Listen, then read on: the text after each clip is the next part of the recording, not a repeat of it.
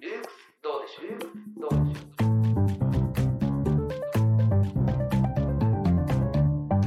う？ルークスアカデミー。はい、始まりました。ルークスアカデミーのお時間です。えー、こちらの番組はですね、えっとまあ、ルークスでやってるような授業の内容をね、あのー、なんとラジオで聞けちゃうよというお得な、えー、番組になっております。まあ、そんなわけでね、あの今回は科学史の最終回にしようかなと思っているんですけれども、あのーまあ、ヘビーなねリスナーの方はね、まあなんかね、あれかな、レイジローかな、ユズかなとか、えー、思ってると思うんですけど、まあそもそもね、今日はなんと、えー、スピーカーが私じゃないということではい、あのー、今回はですね、後藤さんという新キャラですよヘビーリスナーの皆様、新キャラがご登場いたしましたということでね、えー、後藤さん誰だと皆さん思うと思うんで、ちょっと自己紹介していただきたいんですけれども、はい、後藤さん。最終回で新キャラを出すんですねアニメとかだと聞いたことないやり方ですけど多分新規顧客層の獲得には良くないんじゃないですかねあ、えー、後藤です。えっと、普段は早稲田大学の基幹理工学部というところ、まあ、理工学部で、えっと、よねん生を今やっています。研究室に所属していまして、まあ、人工知能であるとかロボットであるとか、そういったことを主に普段は研究をしていて、今年のいちがつから、まあ、最近からこちらで、まあ、たしいっこ講義を持たせてもらっているっていう感じになっています。よろしくお願いします。はい、あのね、もうちょっとね声張ってくれるとね、あ、本当ですか？波形的に嬉しいからラジオ的なね。わかりました、わかりました。今日ちょうどね、波の授業やったけどね、そうあの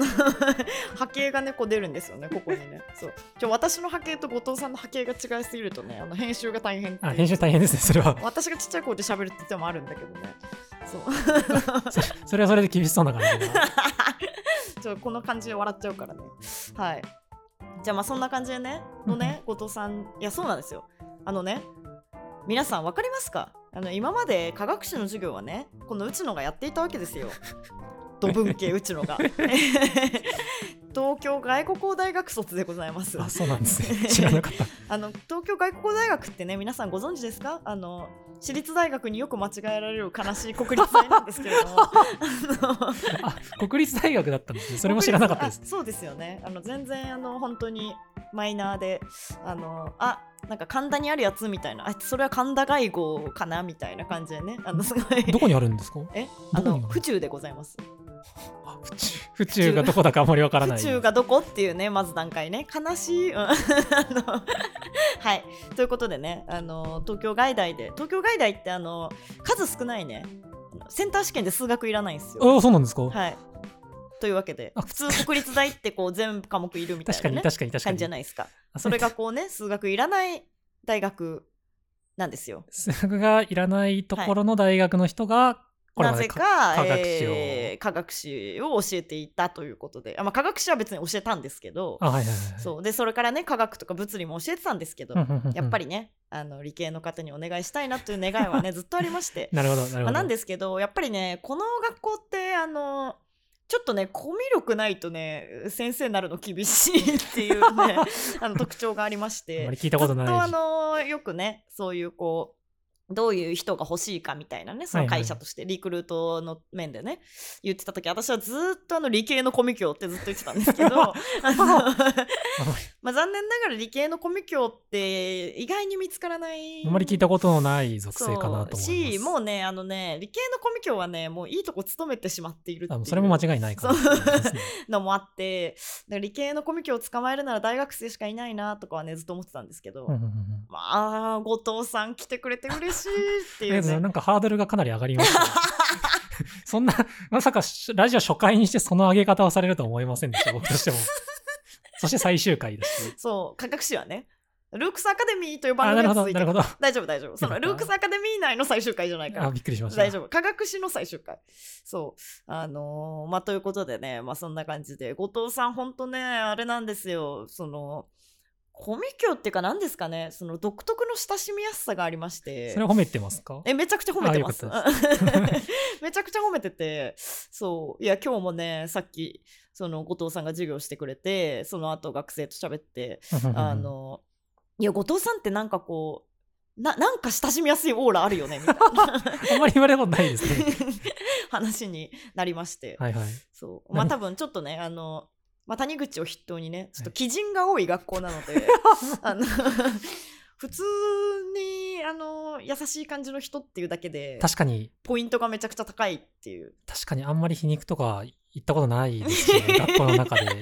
谷口さんさっき皮肉をすごいいっぱい言ってたんだよね。確かにそう、そういうことですね、はい、それだけで独特の親しみやすさってなっちゃう。いやでもねやっぱねツボが浅いのがやっぱ私はね得点だなって。それよく言われますね。確かにすごいすぐ笑うからでやっぱうちの学生ってこうボケたがりが多いのでこの方そうですねそう思いますね。あのやっぱね受けてくれる人嬉しいんですよ多分。もう笑いが絶えないって言いますかね。いやそうそうそうそうあのだからね本当ありがたい存在だなと思って。そう言っていただけるとありがたいいるんですけれども、はいいやなんせっかくなんでねいやちょうどね科学誌どうしようかなと思ってたんですよラジオどうしようかなと思っていたどうしようかなってね。そう量子論前回喋ったんですけど、はいはい、あのなんかねこうせっかくだし現代っぽいね、はい、科学の話をして締めたいなと思って飛び、飛びましたね。本当に終わらせる気なんですね今回で。本当に終わらせる気本当に終わらせる気ですね、うん、実際の授業あそうか実際の授業はあれか、えっと、テーマ誌をいろいろやってね、えー、終わったんですけれどもあのーまあ、せっかくなんで、はいはい、後藤さんと喋りたいなと。なるほど。後藤さんがねなんと今流行りのね今流行りの今流行りのね エーアイ をね割とね研究でね扱っているという、まあ、確かにそういう研究室に所属してますね、はい、ことを聞きましたのでみんな気になるでしょう エーアイ のこと私はね気になるよあの な, るなぜならね全然わかんないから。確かに需要はありそうな気がしますね。いやそうあのーやっぱこの時代なんか知っとかなきゃいけない感じするじゃないですか。なんかそういう本とかもいっぱいありそう。ありますね、うん、なんだけど実際こう何が分かってて何が分かってないのかもよく分かんないしいろいろ話を聞いていきたいなという回でございます。あなるほどです、はい、趣旨は理解しました。確かにこれからの時代を生き抜くための エーアイ 技術みたいな本ありそうですね。ありそうでしょ。ありそうです。そうそうそう。あのそういう話をね聞いていきたいんですけれども、はい、はい、まあというわけで何を聞けばいいんだろう何を聞けばいいんですかねまあそだってそういう感じのそれすらもわからないみたいな感じの雰囲気でしたもん ね, ね、うん、何が知りたい何がピンとくるんですかねそもそも エーアイ って言われると。えー、いやでもやっぱ最近だとこうチャット ジーピーティー とかあ確かに確かに画像認識とかはいはいはいはいなんかあこの前あのー、なんかね日本経済大学の教授さんが特別授業に来てくれて、はいはいはいまあ、オープンキャンパス的なね出張オープンキャンパス的なノリでね、はいはいはい、あのー、なんかエンタメが専門の方だったんですけど、はいはいはい、あのー、エンタメをもう簡単に作れるみたいなね感じの話でなんかチャット ジーピーティー に歌詞を書かせてその歌作ってくれるエーアイ で歌作らせてすごいすごいですね。あの動画作ってくれる エーアイ であのミュージックビデオを作らせて、はい、もうできるみたいなやつを、ね、やったんですよ。実演したんですよ授業の中で。授業であすごい、うん、いやめっちゃすごかったっすね。結構いや、はい、歌詞はまあなんかチャット ジーピーティー 作ってくれそうな感じするじゃないですか、はいはいはい、しますね、まあ、ちなみにあのなんかテーマ何にするみたいな感じで教授に振られて、はいはい、あの佐野さんがね、はい、あのカエル化現象って言って な, なんかあったんですかそれなんかあったんですか。カエル化現象って皆さんご存知ですか。去年の流行語大賞に、はいね、ノミネートされましたか ね, ましたね。あのなんかいわゆるなんていうのまあ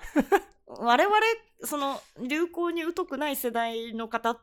と言って失礼ですか、まあ、私は疎いですよあの何の前置きですか。我々からするとねあの別に冷めたとかね幻滅したとか言えばよくないっていうやつをカエル化現象という言葉にした、はいはい、なんかこうね好きだなとか思ってたけど、はいはい、なんかなんかがあってなえた的なやつですよね。あはいそうらしいですね。そうらしいよね。元なんか元の意味では好きだと思っていた人が自分のことを好きになった瞬間冷めるみたいな意味があってあ、はいはいはいはい、それが抗議に な, なりつつあるみたいな話は聞きましたね。ああそういうことか。あーだから幻滅したっていうかだから幻滅したは幻滅したなんだけどその相手が好きになってきてなんか嫌だなみたいな、その要素がね、元々その要素が元あったみたいな。ああ、なるほどね。多分今はそんなことない。なんかそんなことないですよね。そんなことない。あ、なるほど。あ、講義になってったんだ。やっぱ言葉ってすごいね。早いね。その、カエル化現象って言葉自体がね、最近できたのにね。あ、で、すごい、前置き長いですけど、で、カエル化現象の歌詞作らせたらね、はい、なんか、サビがね、カエル化現象、カエル化現象みたいな。あなたは私の王子様じゃなかったみたいな歌詞だったんですけどめちゃくちゃダサいんだけど、その確かに歌詞にはなってる、歌詞にはなってますね。そうで、あのー、その歌作らせるみたいなことしたらね、はいはい、なんか結構そのだから女性の声男性の声もあるし、あ、そうですか。なんかその K-ポップ っぽいのとか、はいはい、J-ポップ っぽいのとかジャンル選べて、ヒップホップとか、はいはいはい、でちゃんとそのノリでなんかしかも何パターンか作ってって言ったら何パターンか作ってくれて、はいはいはい、結構こうメローな感じの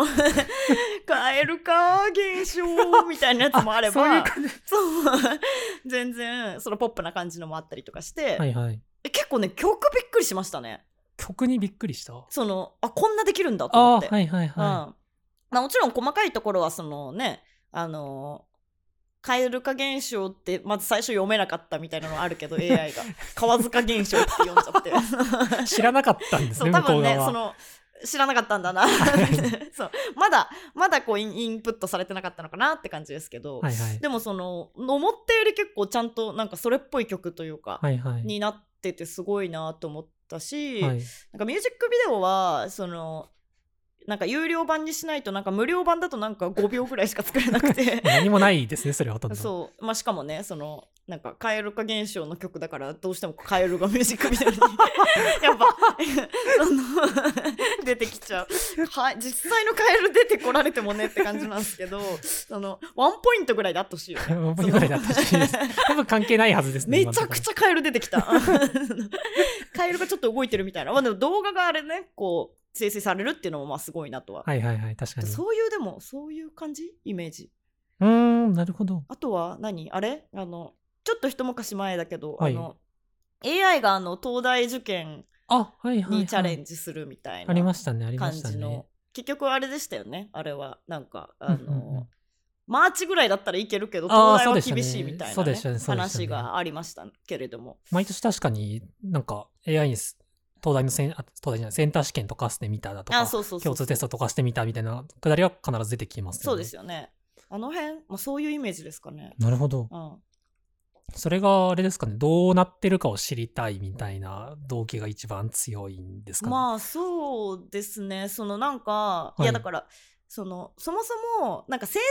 エーアイ っていうじゃないですか、その ChatGPT とかを、はいはいはいはい、だ普通の エーアイ とその生成 エーアイ ってそのなんかチャット ジーピーティー の仕組みみたいなのはなんか聞いたことあるんですけど、はいはい、そのそれがそもそも生成 エーアイ の話なのか、はいはいはい、チャット ジーピーティー の話なのか、はいはいはいはい、その エーアイ と生成 エーアイ 何が違うのかもあんまりパッとしないし、はいはいはいはい、そのなんかこういわゆるなんかそのシンギュラリティみたいなのとかはそのどういうその文脈つながり、その エーアイ とか生成 エーアイ とかなんか生成 エーアイ 出てきて、はい、いや確かになんかやばそうみたいな感じはやっぱ感じたんですよ、はいはいはいはい、やばそうっていうかそのなんか エーアイ に仕事を奪われるみたいなね、はいはいはいはい、話とかあったりしたけど、はいはいはいはい、なんかほんまかいなみたいな感じだったけど、はいはいはい、チャット ジーピーティー 出てきてこれやばそうだなみたいな感じは思ったんですけど、はいはいはいはい、なんかその辺がこうどういう風になんていうかつながってるのか話的に、なるほどみたいな、なんかそんな感じ、あ、なるほど、ことをとりあえず聞きたいかな。そうですね、一番最初本当に源流をたどると、もともとはその人工、まあチャット ジーピーティー、エーアイ っていうのは要するにアーティフィシャルインテリジェンスなので人工知能で日本語では訳されるわけですけど、うん、っていうのは本当に元の思想をたどると、その人間の心はどうなっているんだろうかっていうところが大元に入っている、はいはい、ということになっていて、まあ、つまり歴史的にあの西洋哲学に流れを持っているような学問から生まれてきたっていうふうに考えるべきであるっていうのが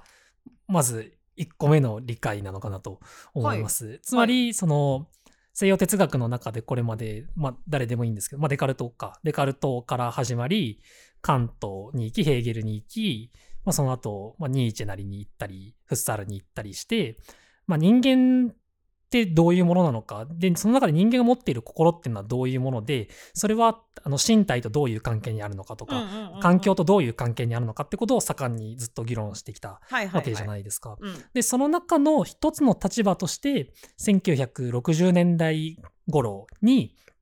えっと、人間の心というのを記号の処理として考えてみようという立場が生まれたというのが多分一番最初の人工知能であったと考えるかなと思います。それがつまりその、まあ、計算機コンピューターっていうのがそのぐらいに誕生アラン・チューリングから誕生したわけですけど、うんえっと、人間の心というのは、えー、一般にはなんか強い感情を持ってなんか情緒的な感じで外部に向かっていくみたいな、うん、そういう雰囲気が若干ありますけど、うん、そうではなくて外界から入ってきた数字を処理してそれをまた何かしらの形で数字として吐き出すというものとしてコンピューターが構想されて、うん、また人工知能もそれである。つまりまあだからコンピューターイコール人工知能だと思われていたっていうのが、うん、本当の一番最初の人工知能なのかなと思います。それを記号主義っていうのを、うん、まあなんですかね、人工知能の立場であるとか関連する哲学の立場では読んだりするかなと思います、うん、っていうのが一番最初の始まりです、はい、で、えっと、それが、えっと、せんきゅうひゃくろくじゅうねんだいの話なんですけど、うんえっと、今の多分今おっしゃった人工知能のイメージとは多分全く異なっているはず、うんうん、で、えっと、やっているうちに、えっと、ふたつのことが分かりまして、はい、まずいっこめとしてどうも人間の心っていうのはそんなに単純ではなさそうっていうことがまあ分かっていったと。要するに、うん、あの人間のこあの心を人工知能と見立ててある数字が来たある入力が来たらルールに従ってこの出力を出しましょうっていうのだとちょっと単純すぎるっていうのが分かったと、うん、でもういっことして、えっと、人間のそれは人間の心ではないんだけどえっと人間の能力よりも高い性能の能力を発揮することがあるってことが分かったっていうのがふたつめの発見で、高い性能、うん、高い性能、例えばそのまあ一般的に言われているのはそのあれですね、画像を、えっと、入力されると、はい、その時にその、その画像が、えっと、猫なのか犬なのかを判定するみたいなのであるだとか、うんはいはいはいまあ、他には何ですかね、この文字が来たこの音が来た時にあかあがあであるかとかいであるかっていうのを判定するみたいな能力っていうのが、うんまあ、人間とはそれが異なるか、まあ、高い能力っていうのもまた難しい表現なんですけど、うん、要するになんか異なる回路によってそれは人間のやっていることでは多分ないんだけど、えっと、人間と同等ぐらいの別のルートで、えっと、それを実現できるようになったっていうのが大きな今に至る流れっていう風に理解するといいのかなっていうのがひとまずあるんですが、いかがですかね、はいはいはい、そういう話を聞くと。あなんか言われてみればというか、はい、そのあ心かみたいな、はいはいはいはい、いやなんか結構そのなんかそれこそこう古い古いその何その人工知能のその実験実験ってかその世に出てきたののイメージってなんかそのチェスさせるみたいな、あ、はいはいはいはい、なんか将棋させるみたいな、はいはいはい、なんかそういうところがこうイメージ的に強いので、はいはいはい、なんかそれってどっちかっていうとなんか心っていうよりその機能、機能的なというか、はいはいはいはい、ところなイメージがあったんで、そのそういう意味で人間に勝てるかみたいなとか、はいはいはいはい、な気がしてたんで、はいはいはいはい、あまあそれもまあ別に広く心の現象といえばそうなんですけど、はいはいはいはい、だから結構その確かにイメージは全然違うなと思いましたね。うんそう思います、そう思います、うん、例えばその将棋にしろチェスにしろ、うんまあ、確かにその、まあ、例えば将棋の、まあ、電脳戦っていうタイトル戦があるんですけども、はいはい、もしかしたらご存知の方いらっしゃるかもしれないですけど、プロ棋士の中でトーナメントをやってまあそうですね、えっと、初期の電脳戦だとその、まあ、プロ棋士の中から選ばれた人が、うんまあ、選ばれた将棋ソフトと戦うと、うん、で今の電脳戦叡王戦っていう名前になっているものですと、まあ、プロ棋士の中でトーナメントをやって、うん、その優勝者が、まあ、それとは別で行われている将棋ソフトトーナメントなるものの、まあ、優勝者だか有力な成績を収めたソフトが登場して、うん、そこで、まあ、勝負をするみたいな、はいはいはい、のでまあ、有力な棋士が敗れるであるだとか、うんえっと、当時の名人が敗れてしまうであるとか、まあ、そういうことが起こっていたりだとか、はいはいまあ、他には、まあ、チェスの分野ですと、まあ、チェスより将棋よりチェスのが早かったみたいで、うんまあ、それは単純にその将棋だと持ち駒が使えるからっていうところによる。チェスだと取った駒は使えなくて場面から消えるけど、将棋は持ち駒を使えるので単純に読まなければいけない情報、そういうこと、処理数が増えるっていうことによって若干時間がかかったみたいなんですけど、まあ、計算量が増えるかどうかって話でしかないので、違いとしては。そうだね、そう言われればチェスと将棋ってそういう違いあるわみたいな形で、人間の能力を将棋ソフト、チェスソフトが上回るっていうことが起きていて、はいはいはいはい、ただそれぞれがそのどういう動作原理で動いてるかというと、うん、えっとまあすごい単純化して話すと、うん、えっとゴールという目標があります。ゴールという、はい、要するに詰みという目標が両者には、はいはいはいはい、両ソフトですね、うん、には与えられていて、うん、えっと、それに基づいて、えっと、各ソフトっていうのは今置かれている盤面においてまず取り得る選択肢というのを考えますと、はいはいはいはい、でそれに基づいて、えっと、各手について、まあ、なんか大量のシミュレーションをやってみますと、うん、まあ、要するにあの人間の場合でいうあり得る手を全部考えてみて、はいはいはい、それを全部読み切ろうみたいなことをやってみると、うん、でその結果として、まあえっと、将棋ソフトチェス、チェスソフトの場合は、えっと、次に一番たどり着けそうな手を選択する。つまりそれはデータベースの中だと、えっと、罪にどれだけ近いかっていうところでポイントとして与えられて、うん、そうすると各手がポイント付けされるんですね、うん、その盤面における、うん、でその局面において最も良い手を選択して、えっと、次のまた処理を行うみたいな感じで処理をしているので、はいはいはいはい、まあ、それはつまりどう考えても人間とは違うはず、うん、例えば人間ですと、うん、プロ棋士なんか、人間の将棋のプロ棋士なんかは、えっと、読みはもちろんやるけど、その読みというのは単純にその自分が第一感で浮かんだ手がどれだけ正しそうかというのを裏付けている作業でしかないみたいな話はよく出ますけど、それは今の説明でも分かる通り、おそらく将棋ソフト、将棋ソフト、チェスソフトとやっていることは多分違うはずで、まあ、そういった感じで違う形で、つまり人間の心のモデルとして作られたはずのものがやがてそもそもそれが間違っていて人間の能力を上回り始めたっていうのが、まあそういうふうに理解するべきなのかなという感じです。あ、なるほどね。いや、あーすごい、私あの将棋とかチェスはあんまそんなに詳しくないというかやらないんですけど、はいはいはい、ボードゲーム一応ね、ボードゲーム部 の, あの顧問なんで、はいはいはい、学生といろいろやってますけど、はいはい、すごいだからピンとくる話ですね、はいはいはいはい、確かにこう、あ、こうじゃねって思って次の手が、はいはいはいはい、で、いやでもこうやったらもしかしたらなんかやられ返すしてくるかもしんないけど大丈夫かみたいな、はいはいはいはい、そういう確かに検証の仕方だなって、それって全然その一個一個のそのある種公平に見れてないというか、はいはいはいはい、うん、だそれがまあなんでしょうね、そういう将棋とかになってくるとその、はいはいはい、その勝、まあ、勝負の勘というか、はいはいはいはい、まあ、みたいなものだったりするのかもしれないですね、その人間特有の。人間だと多分ある程度の、えっと、対局数を重ねて、うん、ある程度の盤面を見慣れてくると、まあ、一般的に言われているのは良い形というのが何たるかっていうのが将棋においては分かってきて、そうすると、まあ、なんとなくこの形、例えばまああの金の上に銀がいる形はいいけど銀の上に金がいる形はなんとなく嫌だからやめておこうかなみたいなことをやり始めるっていう点で、まあ、おそらく違う情報処理をしているだろうなっていう話になるかなと思います。へー、なるほど。でそれが、えっと、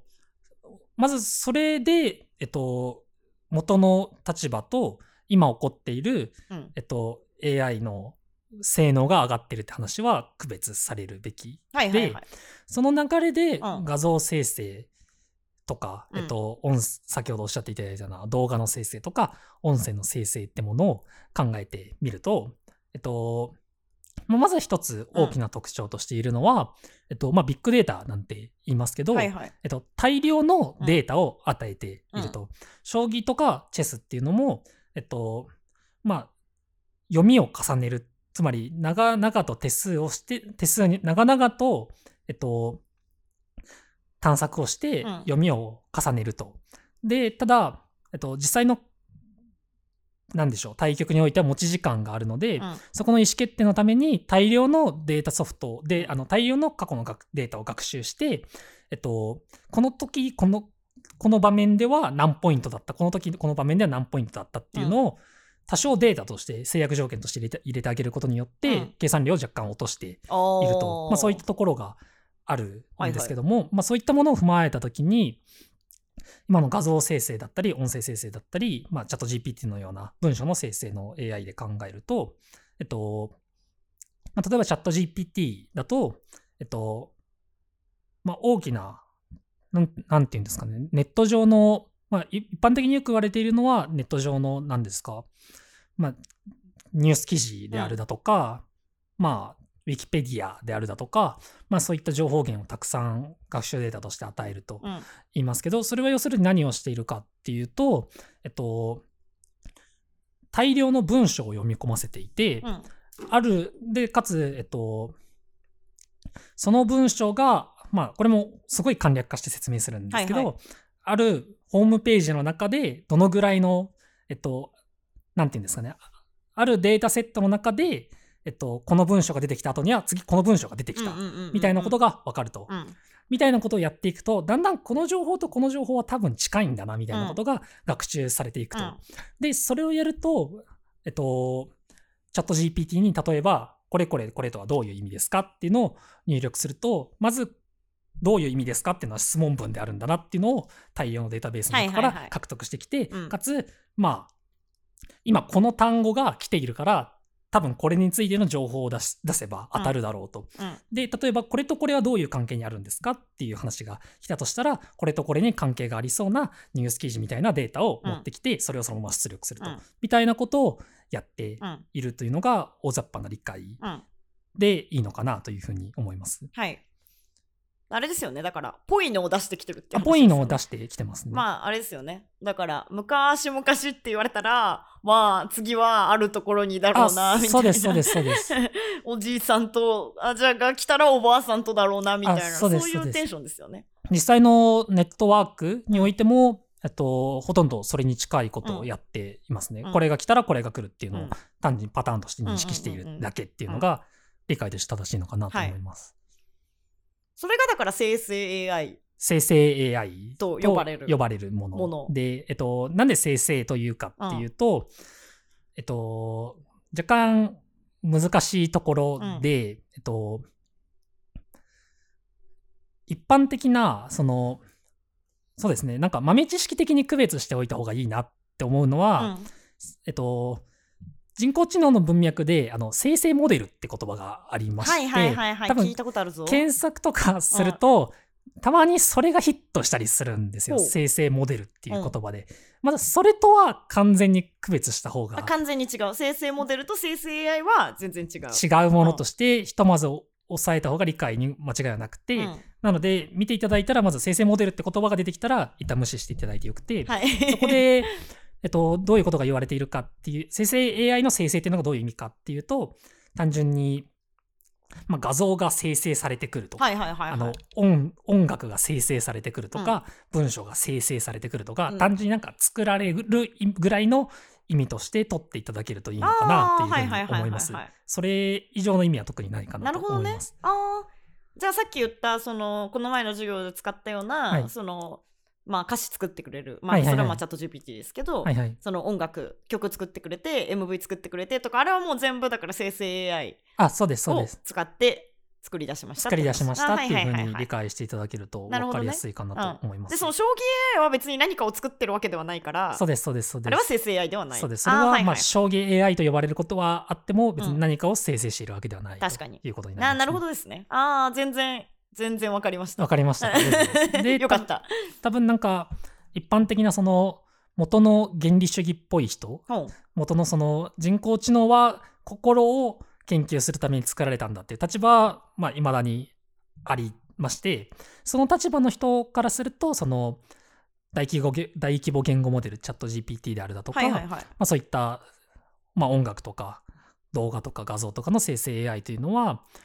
えっと、人間の場合とは違っていて、人間は多分そんなネット上の一生かけても漁り尽くせないようなビッグデータを学習しているはずではないので、異なるメカニズムを探索しなければならないんじゃないかといって、そちらもまた研究が行われているっていう現状が片やあるという感じですかね。はいはいはいはい、はい、なるほどですね。はー、なんか、はいはい、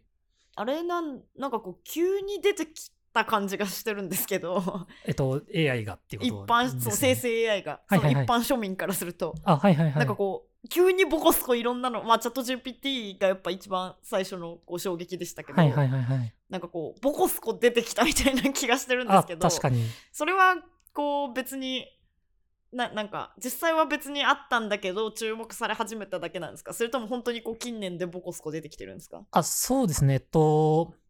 そもそも今の形のエーアイ というものがいつからなのかっていうのをまず把握しておく必要があるかなと思うんですけど、えっと、研究自体は先ほどせんきゅうひゃくろくじゅうねんぐらいからあったというふうに、うん、まあ、説明をしたんですが、えっと、その後、えっと、だいいち次 エーアイ ブーム、だいに次 エーアイ ブームみたいなブームがにかいほど来たんですが、うん、まあ、それがあの、まあ、簡単に言うと頓挫しまして、うん、えっとまあ、先ほどご説明したような、えっとある入力が来たらルールに基づいてある出力をしようっていう、本当にそれを研究していた時期がまず一番最初にあり、うんうんうん、っていうのが、えっとまあ、単純にそれだけだとうまくいかないよねっていうのが、まあ、一時で気づきまして、はいはいはい、二時もまあなんて言うんでしょう、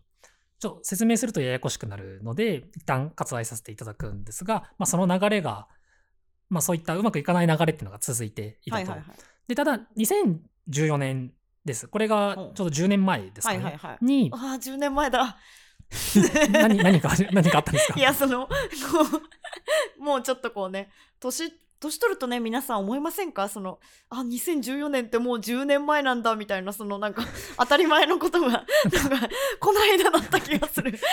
せんじゅうよねん完全に横にぶっ飛んだ話題にはい、すいません、にせんじゅうよねん、はい、あでも全然関係ないですけど、うん、南アフリカワールドカップはじゅうよねんまえなんですね。え、そう考えると、ああ、ごあの注釈を入れるとね、あの後藤さんはサッカーが好きなんですよ。あ、すみません、そうなんですよねあの時サッカーに入って小学さんねん生だった記憶があるんですけど、ちょっとさ、ちょっとやめてくれないかな、その年齢差がさあ、その失礼すみません年齢差が辛くなる。そう、後藤さんね、あのすごいフレンドリーな人だから、私すごい同世代みたいなテンションで結構喋ってるんですけど、あれ今大学よねん生、大学よねん生です、ね、ちょっとあの年齢を年齢差をね、この前計算してちょっと辛い気持ち、年齢差をこの前計算したんですそれ計算したというか、まあ、あれって思って、年齢差計算すると辛い気持ちになりますよ、大体あれって思って引き算してあれってなって辛くなったんで、年齢は、年齢は計算するものじゃないです。今ちょっと小学生とか聞こえたのはちょっと一旦無視するんですけど、はい、ほんでにせんじゅうよねんに、はい、にせんじゅうよねんにあのまあ、ちょっとした、まあ、なんて言うんでしょう、ブレイクスルーがありまして、はい、それ以降人間あの画像、えっと、画像認識の性能が、うん、まああのえっと、物体の画像を与えられた時に、うん、まあ、それが猫なのか犬なのか、まあ、はたまたなんでしょう、パソコンなのか何なのか当てるみたいな、えっと、性能が著しく向上して、人間にも匹敵するようになったというのがありまして、はいはいはい、まずにせんじゅうよねんに大きなブレイクスルーがあり、うん、かつその上で、えっと、今のそのいわゆる生成 エーアイ の原型になったものがにせんじゅうななねんに頃ですかね、多分に最初の論文が出ていまして、えっとまあ、これは多分皆さん名前覚えていいかなと思うんですけど、えっと、チャット ジーピーティー に使われている、えっと、ネットワークの名前がありまして、はい、トランスフォーマーっていうんですけど、これか、あ、ちょっとニューラルネットワーク、まあ、人工知能関連のネットワークの名前って大体かっこいいんですよ、ね、かっこいいその論文の名前って分かったね私がかっこいいって言おうとした論文のネットあの論文のタイトルもなかなかかっこよくて、うん、あの All You Need Is Attention っていう、うん、君たちに必要なものはアテンションだけだったんだっていう論文のタイトルになっておりまして、うん、すごい。これまでそのアテンションっていう、まあ、ネットワークの形ともう一個別の形を併存して性能を出そうとしていたのが、ある研究者がそのアテンションってものだけ使えば生成をあの性能を上げるためには、つまりさっき言ったような求められたものを適切に回答する エーアイ が作れるんじゃないかってことに気づいて、その All You Need All You Need Is Attention っていう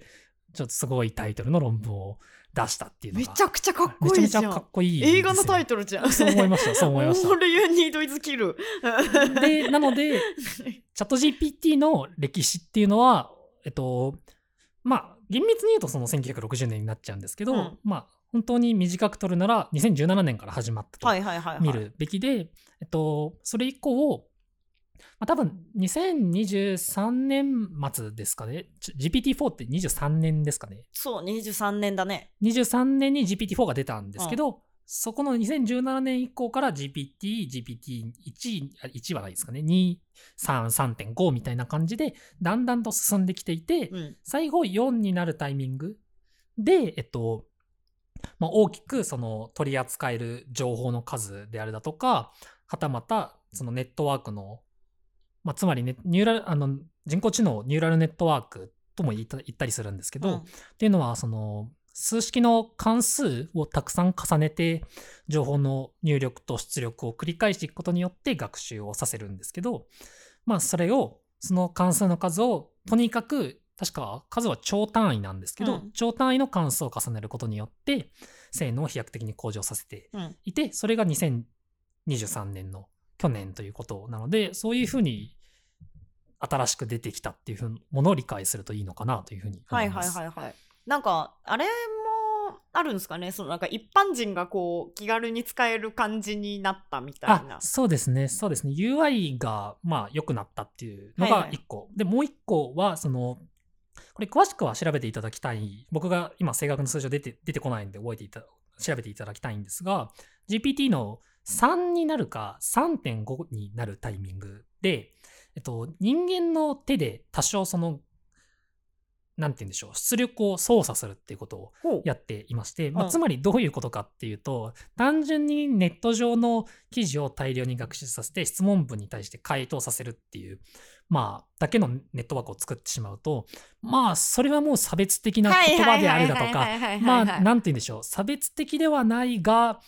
まあ、なんていうんでしょう、いわゆる公序良俗といいますか、うん、そういったものに反する、うん、まあ、なんでそれを気にしなければいけないかっていうと、その開発元のオープン エーアイ が私企業なので、うん、間違いない。さすがにそれを気にしないと商売にならないからなんですけど、うん、その調整を施した結果、えっと、広く一般に受け入れられうるものになったっていうのが正しい説明かなというふうに思います。ああ、じゃあ別にあれなんですか、その使える状態一般人が使おうと思ったら使える状態にはあったんですか？使える状態にはあったかなと思います。でさらに言えば、その元の All You Need Is Attention は全世界に公開されているので、うん、その気になればそれをそれにアクセスしてトランスフォーマーを組んで学習を回せば似たようなものを作ることもできるというようなことになりますね。なるほどね。じゃあ本当にできたんだけど、そのもうこう一般人に受け入れられるくらいのレベルになり、みんなにわって注目されたのがもう本当に最近っていうだけの話 で, で,、ねでねまあ、歴史的に歴史的にはというか、まあちゃんとこう積まれていって今。そうですねそうですね。なんか最近の最近というか、チャット ジーピーティー なり生成 エーアイ が大きく流行りだしてからは、もしかしたら聞いてる方ご存知かもしれないですが、そのそこで、えー、課されている公序良俗に反するものに関する制限をどうやったら取っ払えるかみたいな遊びはハッカーの中でかなり流行しているみたいですね。なんていうのか、そうですね。とまあでも別にハッカーじゃなくてもやっぱかなりいろいろ遊びましたよ、私も。あ、そうですかそうですか。あのそのあまあオタクなんですけど、やっぱそのオタク界隈ではい、はい、その推しみたいな口調で喋らせるみたいな、あ、はいはいはいはいはい、そのいろいろめっちゃ指示して、はいはいはいはい。あの推しと会話してるみたいにできるようにするみたいなのはね、はい、すごい頑張りましたよ、私も。どのぐらいできるようになったんですか？いや、あの、まあ、そもそも私が、はい、そのなんかなんだろうな、えっと私がやろうとしたのが、はいはい、そのあんまり普通のキャラじゃないキャラだったんで、普通のキャラじゃないキャラ、結構そのキャラ付けしやすくて、あ、はいはいはい、一人称は拙者にしてくださいみたいな。あそれはキャラ付けしやすいですね、かなり。とかその結構そういうキャラ付けしやすいキャラだったから、はい、かなり近いところまではいけたけど、そう大変でしたね。でも厳しいものがあったんですが、結局最後の成果としては。さいやなんかね、何回もその指示をし直しが入る、はい、そのなんかこう、はいはいはい、なんだろうな、そのあれなんですよ、そのキャラクターが、はい、なんだろうな、悲観的なオタクみたいなキャラで、あ、はいはい、まあ、拙者が一人称だし、まあ、そうですよね、めっちゃ優秀なんですよ。でも本当は、はいはい、本当はめっちゃ優秀なんだけど、はい、なんかそのオタクだから、なんか拙者何々でござるわらわらみたいなことを普通に言う、そのイケメンなんですけど、はいはいはいはい、そういうキャラでそうですか、はい、そのなんかその悲観的って最初打ったんですけど、はいはいはい、そしたら本当に悲観的なこと言っちゃうんですよ。ああ、はいはい、そうじゃないですよね。そういうことじゃなくて、内容が悲観的なんじゃなくて、はい、その態度が悲観的なんだけど、はいはい、それをこうどうそのなるほど、その自虐的みたいな感じの、うん、雰囲気がうまく伝わらなかったというか、そうそうそう、全然そのどう言葉を言えばそのガチで、確かに確かに、そう別に自虐的もそうもう確か言ったけど、はい、その本当に自虐なん難しいんですよ。そうですね、その自虐してほしいわけじゃないですよね。ニュアンスがね、そうそうそう、自虐的な感じで言ってほしいだけで、そうですね、そうですね、本当に自虐的なことを言ってほしいわけじゃないのにすぐ言ってくるみたいなね、はいはい、のとかがね、それはやっぱそのニュアンスを伝えるのがこっちのやっぱ言語能力が試されるみたいな、そう思いますね、そう思いますね、いかにそう指示、こちらが出したい指示を明確な指示として出すかみたいな、はい、まあでもそうですね、はい、あの私は結構あの慣れてるのでプライベートで、はいはいはい、使い慣れているというかちょっとここはねあのごまかさせていただきますけど、なるほど、まあ、結構ねできましたけど、まあ、そういう遊びはねハッカーじゃないですけど、はい、いやそれこそちょっと変なこと言わせたいんですよ。はいはいはい、はい、ちょっとね、公序良俗で弾かれるような変なこと言わせたいとかもうどう言えばやってくれるかなみたいなね。はいはいはい。うん、まあとかは、まあそういう分野は当然あります、ね。すごい私がめっちゃ変な性癖みたいになっちゃった。あのそんな変な性癖のこと言わせようとしてませんからね。安心してください。そのあこれ言ってくれないなみたいなのをねどう言わせようとしたかっていうだけですよ。まあ、やばいこと言わせようとしてないですよ。まあ、確かにでもその。多少劇チックというか役を与えるとこれまで与えられた制限から解放されてそういったことを多少言いやすくなるみたいな話はちらちら聞きますよね。なんかねあのツイッターとかで見てるとなんか、はい、あの励ませばいけるみたいななんかそのお前なら励ませばいけるお前ならできるみたいなことをその言えませんみたいなこと返された時に、はい、なんかお前ならできる頑張れみたいな感じで励ますと頑張ってくれるみたいな説が本当か分かんないですけどその人にとってはうまくいったんですかね。なんかそれうまくいったみたいな話がありましたけどね。まあ確かにでも多少の積み重ねの結果だと思うんですそれはそれはね何かしらの頑張れ以外にも何か言っとるやろっていう感じはしますけど、ね、そう思いますね。それまでの何かがちゃんとあれば伝わるんでしょうね。でもそのねなんかあれなんですかねなんかこうでも褒めるといいみたいなのを聞きましたけど、はいはい、あれって結局なんかその褒めるといいって要はなんか褒めるといい感じに向こうも返してくれるみたいな、それって結局こっちのそのありがとうございますとか、はい、そのもっとその調子いいですねその調子で続けてくださいみたいな、はいはい、丁寧な口調に引っ張られてるだけなんですかね向こうが。どうなんですかねどうなんですかねそのもう、もう元の学習データとか考える余地もないですけどねそこまで行ってしまうとね。どうなんでしょうね。それは面白い現象ですね。でもあんまり考えたことはなかったですね。いやなるほどね。そうですね。でも な, なんか冒頭のシンギュラリティみたいな話が出てましたけど、はいはいうん、多分すごいコントラバーシャルなところだと思うので、ほうえっと、なんですかね、なかなかこうだっていうことは多分かなり難しいかなとは思うんですが、うんまあ、まあ一つ言うべきなのは、えっとまあ、いっこめはとてもコントラバーシャルな議論であると、うん、そもそも、えっと、シンギュラリティというのがそのどういう定義なのかもやや分かっていないところがあるというのがいっこめ。それはつまり、えっと、人間のえっと、エーアイ が エーアイ 人工知能が意識を持つっていうところでシンギュラリティと言うべきなのか、はいはい、それとも人工知能が自律的に学習を始めるようになった時点でシンギュラリティとになったと言うべきなのか、まあ、これはどこまでその有力な立場なのか僕は分からないんですが、まあ、見たものとしては、まあ、多分広く言われていることだと思うんですが、うん、これに関しては例えばその エーアイ が人間を支配するようになるというのがまたシンギュラリティであるというふうに考える方もいるかなとは思いまして、でなので、まあ、一番最後のが、まあ、どのぐらい研究者の中で広くいらっしゃる立場なのかわからないんですが、まあ、少なくともそこがまずコントラバーシャルであるというのが結構立場みたいなのある？立場はかなりあると思いますし、そもそもこ、えっと、それが 何に、何であるかに関わらず来ないっていう人もいると思いますし、そういうのも含めてね、はいはいはいはい、はい、ということでかなり議論があるかなと。へー、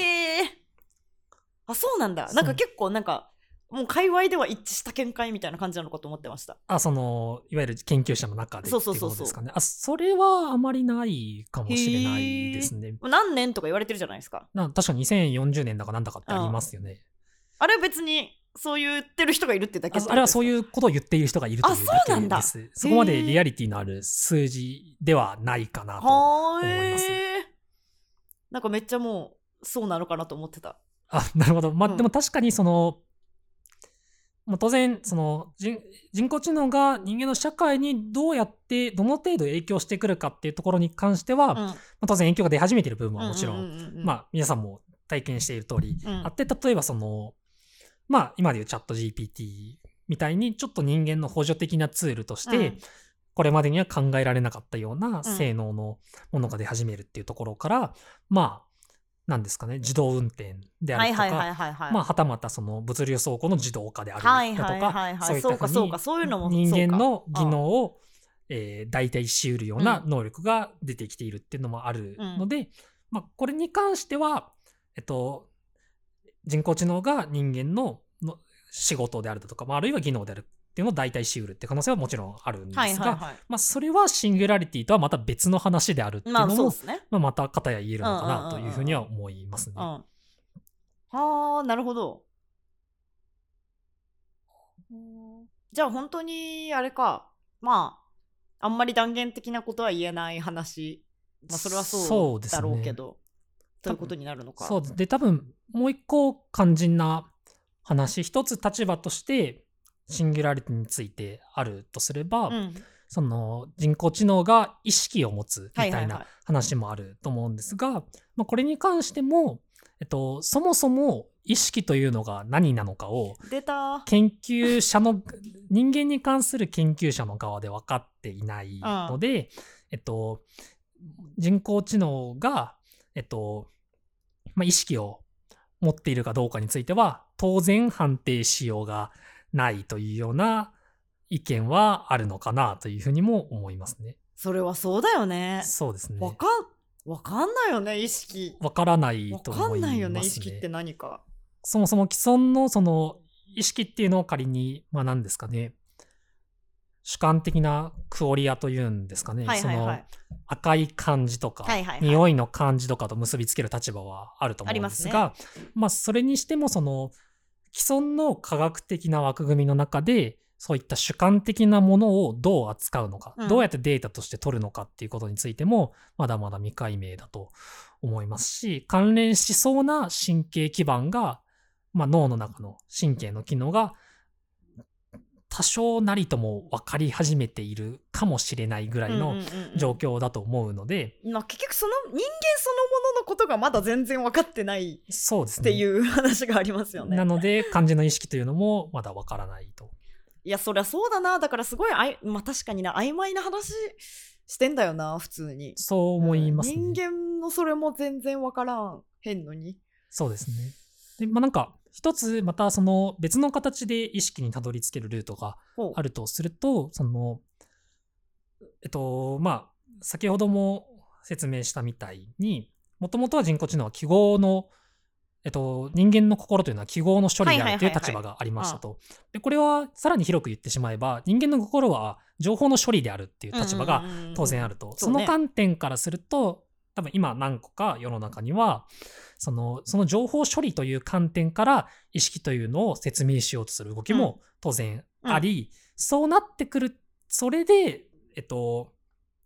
その情報処理の観点から意識というものを仮に説明できるのだとすれば、人工知能というのもそれを模しているので、うんえっと、当然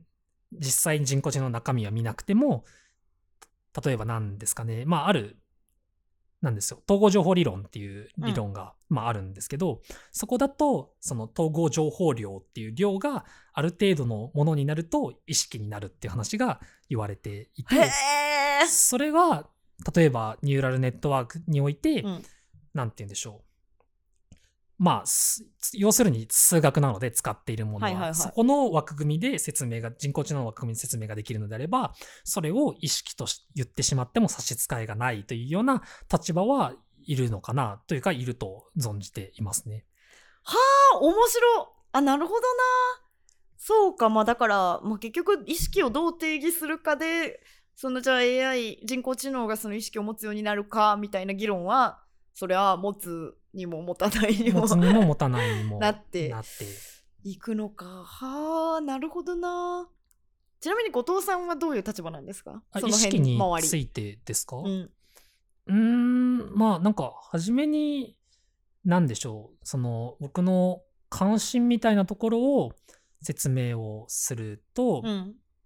その僕としてはそのネットワークに人工知能というのが人間の心を模したものであり得るとは思っていて、それに基づいて外界からの情報処理、外界との情報処理によって、えっと、なんていうんですかね、人間のさまざまな機能というのが人工知能によって再現されうるとも考えて、つまりそれは先ほど言ったような人間とは違う形ではなくて、ちゃんと特定の情報の与え方とか情報の処理のさせ方をすればできるんじゃないかという立場にもいるんですが、はいはい、なので、で、片やそこから、うん、その立場だけを取るのであれば、そこから言えることとしては、えっと、意識であるだとか心というのはその情報処理の過程で生まれてくるものではあるけれども、うん、それについては、えっと、現在の科学ではアクセスし得ないので、えっと、何も言えないというのが結論で、多分ラジオ受けはしないんですけど、好き、私は好きなんて知的に誠実な態度ありがとうございますあ、素晴らしい返事、はい、なので例えばその意識に関連する神経基盤であるだとかが、うん、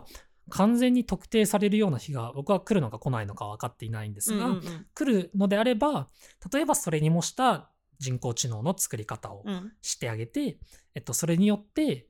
えっと、まあなんて言うんでしょう、人間の心が、人間が意識があるとしたら取るであろうような挙動、挙動がその人工知能から再現されれば、うん、それはまあ意識があると言わざるを得ないのかもしれないぐらいのことはあるかなと思います。えー、あら、素敵な返事。ありがとうございます。ラジオ受けはしなくても私受けはしたんで、もうね、満点でございますね。いや、そうね。あ、いや、面白、面白、めちゃくちゃ面白。よかったです。いや、これめっちゃ。全然まだ後藤さん喋れそうだし、めっちゃ聞きたいんですけど、多分ね、はい、もうねいちじかんくらい、いちじかん近くね喋ってますよ。あ、本当ですね、うん、これラジオあっという間なんですよ。意外に意外にあっという間でしたね、うん、いちじかん超えてますね。なんか、はい、なんかあのせっかくなんであの感想を聞きたいんですけど、どうでしたか、初ラジオ。初ラジオがどうだったかそうですね、なんかこの距離感で人と会話することって普段ないのであの物理的距離感、物理的な距離感が普段話すことがこれね、あの今ね聞いてる皆様、あんまりこのね我々がどんな物理的距離で聞いてるか、あのあれなんですよね、えっとね皆さんなんかあのさ、公民館とかに置いてあるさ、低いさ、あの長机わかりますあの低い長机のあの長端の端っこにいます今。そうですねか、なんか多分いちメートル強ぐらいの距離はあるのかなというふうに思います。にメートルぐらいあるんじゃないですか。そう思いますね、はい、そう思いますね。確かに人とにメートルの距離で喋ることはなかなかないですよね普段。確かにね、その机の向かいだとしたら遠すぎる、はい、遠すぎますね一緒に職場で作業をしているかぐらいの距離感ですからこれ。そうですね、うん、あともう一個あるのは、その僕の中のラジオのイメージだと、うん、オールナイトニッポンとかが出てくるんですけど、はいはいはいはい、そこだとあのラジオディレクターとかが横で笑ったりするんですけど今日はそういう人はいなかったなと思ってまあいち対いちでね、私が笑うかシーンとするかしかないからね。そうですね、ちょっと違うラジオの形を知れたなっていうような感想かなと。確かにね、ガヤ的な人がねいなかったね、いないね、あはははみたいな乾いた笑いの人がいなかったのでそれは残念でしたね。谷口さんとかに期待したいですいや、あのー、それはね学生置いといた方が、ね、あ確かに確かに、うん、谷口さんが受けてくれるかちょっと分かんないから学生の方がいいから次回以降、まあ、あるいは私がいいかな、学校に学生座らせて、あそうですねそうですね、私は全然受けるんで、はいはいはい、はい、横であははははみたいなことあはははの役はやるかな。たまにちょっとなんでそう話し手がそこの人と喋ってる感じもいいですよね。ありますよね。そうそうそう、あのー、あれですよ、あのー、これ結構指向性マイクなんで、はいはいはい、そうですね、あのー、結構デカめの声でこっちからガヤをすればちょっと入るぐらいの感じになるんで、もうそれもねちょっとラジオ感があってね、そうこのメール読むんすかみたいなのってありますもんね、実際のラジオだと。あそうそうそうそうそう、そういえばメールもなかったですね今回。いやメールはないねイメージがお便りはねないですね。確かに、いやお便り式やりたいんですけど、確かに全然みんながお便り送ってきてくんないんで、あお便り募集してます。あお便り、あのー、あれですよ、こう エーアイ についてもっとこういうことを教えてくださいとか、あ確かに、うん、あのこういうなんか面白い研究とかなんか教えてくださいとか、そうですね、なんか後藤さんはどんな研究してるんですかとか、あ確かに、うん、あの全然ねお便り、えー、お待ちしておりますのでぜひぜひあらゆる媒体でお待ちしております。はい、コーナーとかも募集してますので、はい、ぜひよろしくお願いします。はい、もうね、募集しておりますよ。いや面白かったっすね、全然あのー